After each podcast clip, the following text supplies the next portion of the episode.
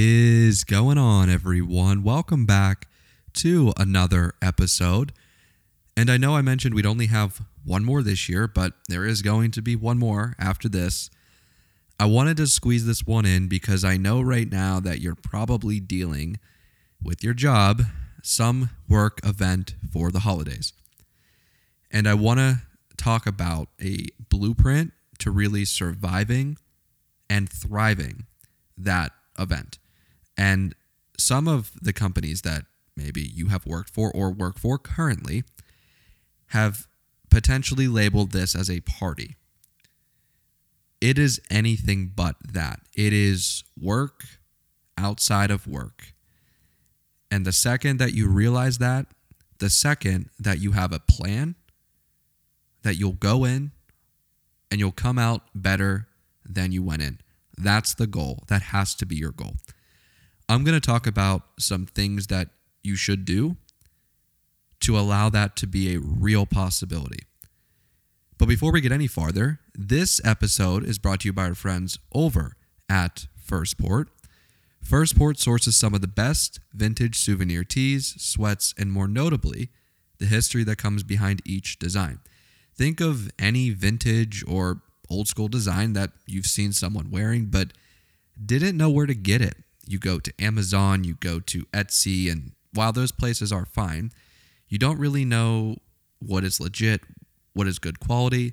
Well, I have a perfect place for you to go to get something legit and great quality. Designed and printed in Connecticut and shipped all over the world, head to firstportcompany.com. That is F I R S T port, P O R T company.com and tell them I sent you by using code ANT15 for 15% off of your next order. Firstport has been a long-standing partner of this podcast. I have worn it on social media. I'm typically wearing Firstport or some assortment of it. And again, I want you to get in on this can't miss offer by going to firstportcompany.com and using code ANT15. Yes, I know the question that you have, and why can I not let loose? Why can I not allow this to be a party? Why can I not enjoy myself? I'm not saying that you shouldn't enjoy yourself, but you have to understand and think logically here while you are sober. What do you want in this company? Where do you want to go? Where do you want to go in your career? I promise you, something that you do at this work event, we're not calling it a party, could change the trajectory of your career forever. I have personally seen this. I have a great story actually. So, a few years ago, I was working for a brand and we had an event uh, for the holidays.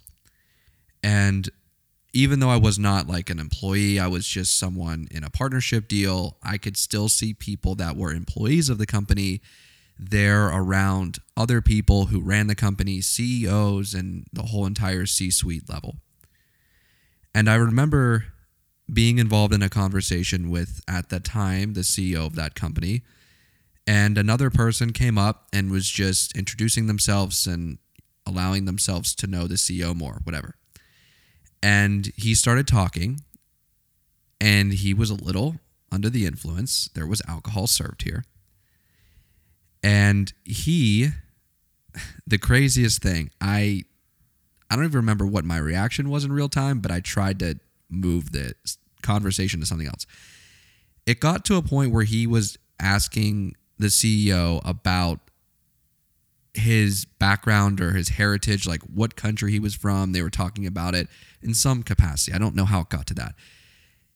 He was drunk and made the mistake of like saying, oh my goodness, like something about his Italian heritage when he was clearly from Latin America. Um, and I can tell you that by him being drunk at this work event, most definitely impacted the view of this CEO, and this was a smaller company at the time, the view that this CEO had of this person for the rest of the time that that person worked at that company.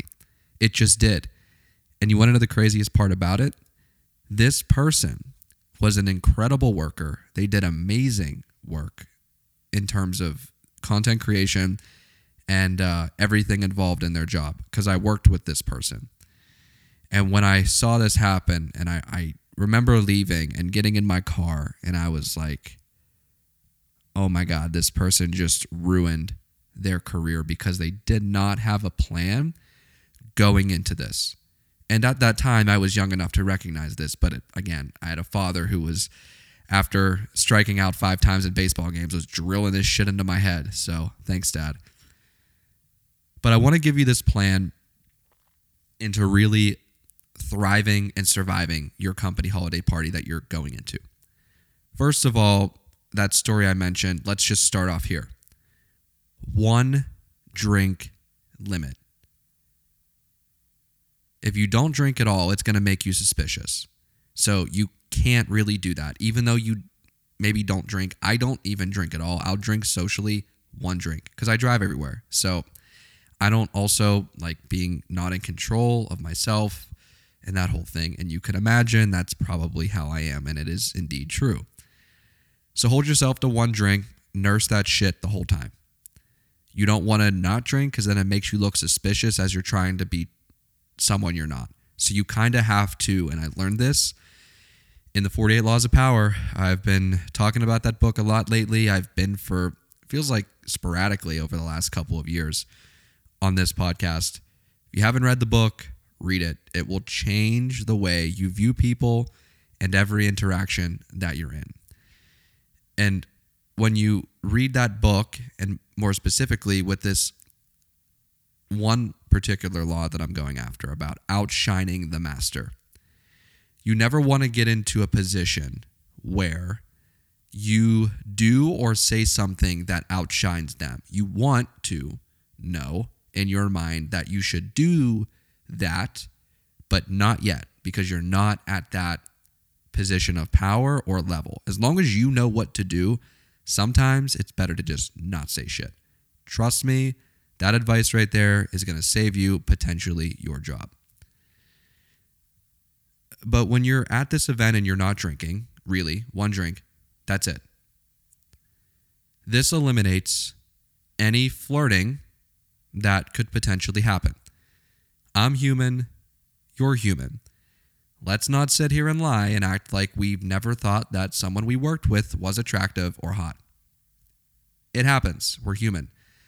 And the reality is, oftentimes we're with people that we work with more than our immediate family and friends. It happens. And I can tell you, as someone who has dealt with this in terms of people, even in a work setting, being super like flirty and there's a difference between being flirty and being nice and i'm now i think in the last two years have seen the flirtiness at a whole other level and i'm just really good at handling it but i think they continue to do it because i don't feed into it again classic women behavior but if you're also a woman out there you're probably dealing this situation with guys and i understand as a guy that it's not exactly easy, even though we're on different sides of the spectrum here. Just don't drink at the party. It's not worth it. Not party, work event. Don't do it. It's not worth it. One drink, that's it. I don't even consider that drinking. This is going to eliminate any chance of flirting and that person that you just think is so attractive or hot. Again, let's not act like we've never thought this about someone we work with. One drink, have some conversations, get the fuck out of there. Trust me, one of the best pieces of advice you will hear on this episode today. Another just basic piece of advice get there early. Don't get there super early, but get there right around when, again, the pack is getting there. You need to continually, while you're in your work setting, but even at this work event and any work event you go to, have to remain seamlessly within the pack of people that are also working there, even though you want to separate yourself and you want to do big things. What you don't want to do is look like a tryhard and really outshine the master in any possible way. That I've had a situation where I did this and it it cost me a lot. So get there right around when the pack is, have an understanding of it, do that. Another thing that you really need to understand regardless of how many happy hours or group messages that you're in outside of your work context with these people. They are not your friends. As much as they make you feel like it, they are not. And I know women primarily, I've seen this, have these group chats and they hang out and they talk. They're not your friends. I've also seen another example of this this year within another brand where one girl that I knew got taken advantage of by a group of women in the company who thought or who she thought were her friends and I knew they weren't. But you cannot think like that. This is not your frat party that you're going to in college where you just go there, you think about, okay, what's the next move while you're there? Like this, you have to have a plan when you go to this work event. And when you're in college, there's never a plan. Maybe there is, but it never goes to that. This thing, have a fucking plan. And the biggest key to success at this event, the biggest key, doing all those things as I mentioned is very important asking people about their life, but doing it in a non intrusive way. Don't talk about yourself.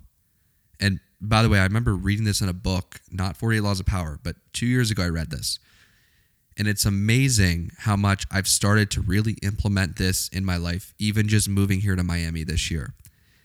How people just start to gravitate toward you because you're coming off as very genuine and nice. And even though I do that, this is just, again, another one of those things you need to be doing to separate yourself, but also remain seamlessly in the pack and remain likable. That's how you thrive at these events. You need to come out better than you went in. If you can leave this event knowing that you did that, it was a success. But the big thing that I have to stress asking people about themselves, and this is just in any basic human interaction or behavior. When you start doing this, even if you don't give a flying fuck, people will be like, oh, wait, I like that person. That person was super nice. Like, let's have them around more, or I like them. And this could affect where you go within that company. But of everything I've said, that is the biggest key to the success. And also, I can say it again, and I will. I hate to sound like your parents. One drink limit. And I know some of you out there are like, oh my gosh, I can't do that because then that turns into two or turns into three. I'll tell you, those might be the amount of days you have left in that company if you do that. One drink limit, remain seamlessly in the pact. Understand that the people there are not your friends, but you can still ask about them in a way that's not too intrusive don't talk about yourself and uh, just have that plan in your mind before you go in. If you do all of those things, I can guarantee you, you will come out better than you went in. That's the episode. Shout out to First Port for sponsoring this episode. If you're looking for some cool vintage apparel for the upcoming holiday season that we're in now, I don't even know why I said upcoming, we're in it now If you're looking for those Christmas gifts or gifts for people, um, whatever you celebrate, First Port has everything in vintage and even current styles. They're really cool because I have a ton of First Port and I've gifted a lot of First Port uh, to people that I know because I've just been given so much. And I have to give a shout out to them. They have sent me oh my gosh, so much stuff. And uh, I appreciate it. I just don't have enough room in my closet for it, and I can't wear all of it. Because I'm picky, but I also understand that First Port is amazing and incredible. Enough about them. FirstPortCompany.com, code ANT15. Also, you can head to antferrella.com slash partners for other deals and discounts with our updated partners. Head over there and check them out. With that being said, have a great rest of your week.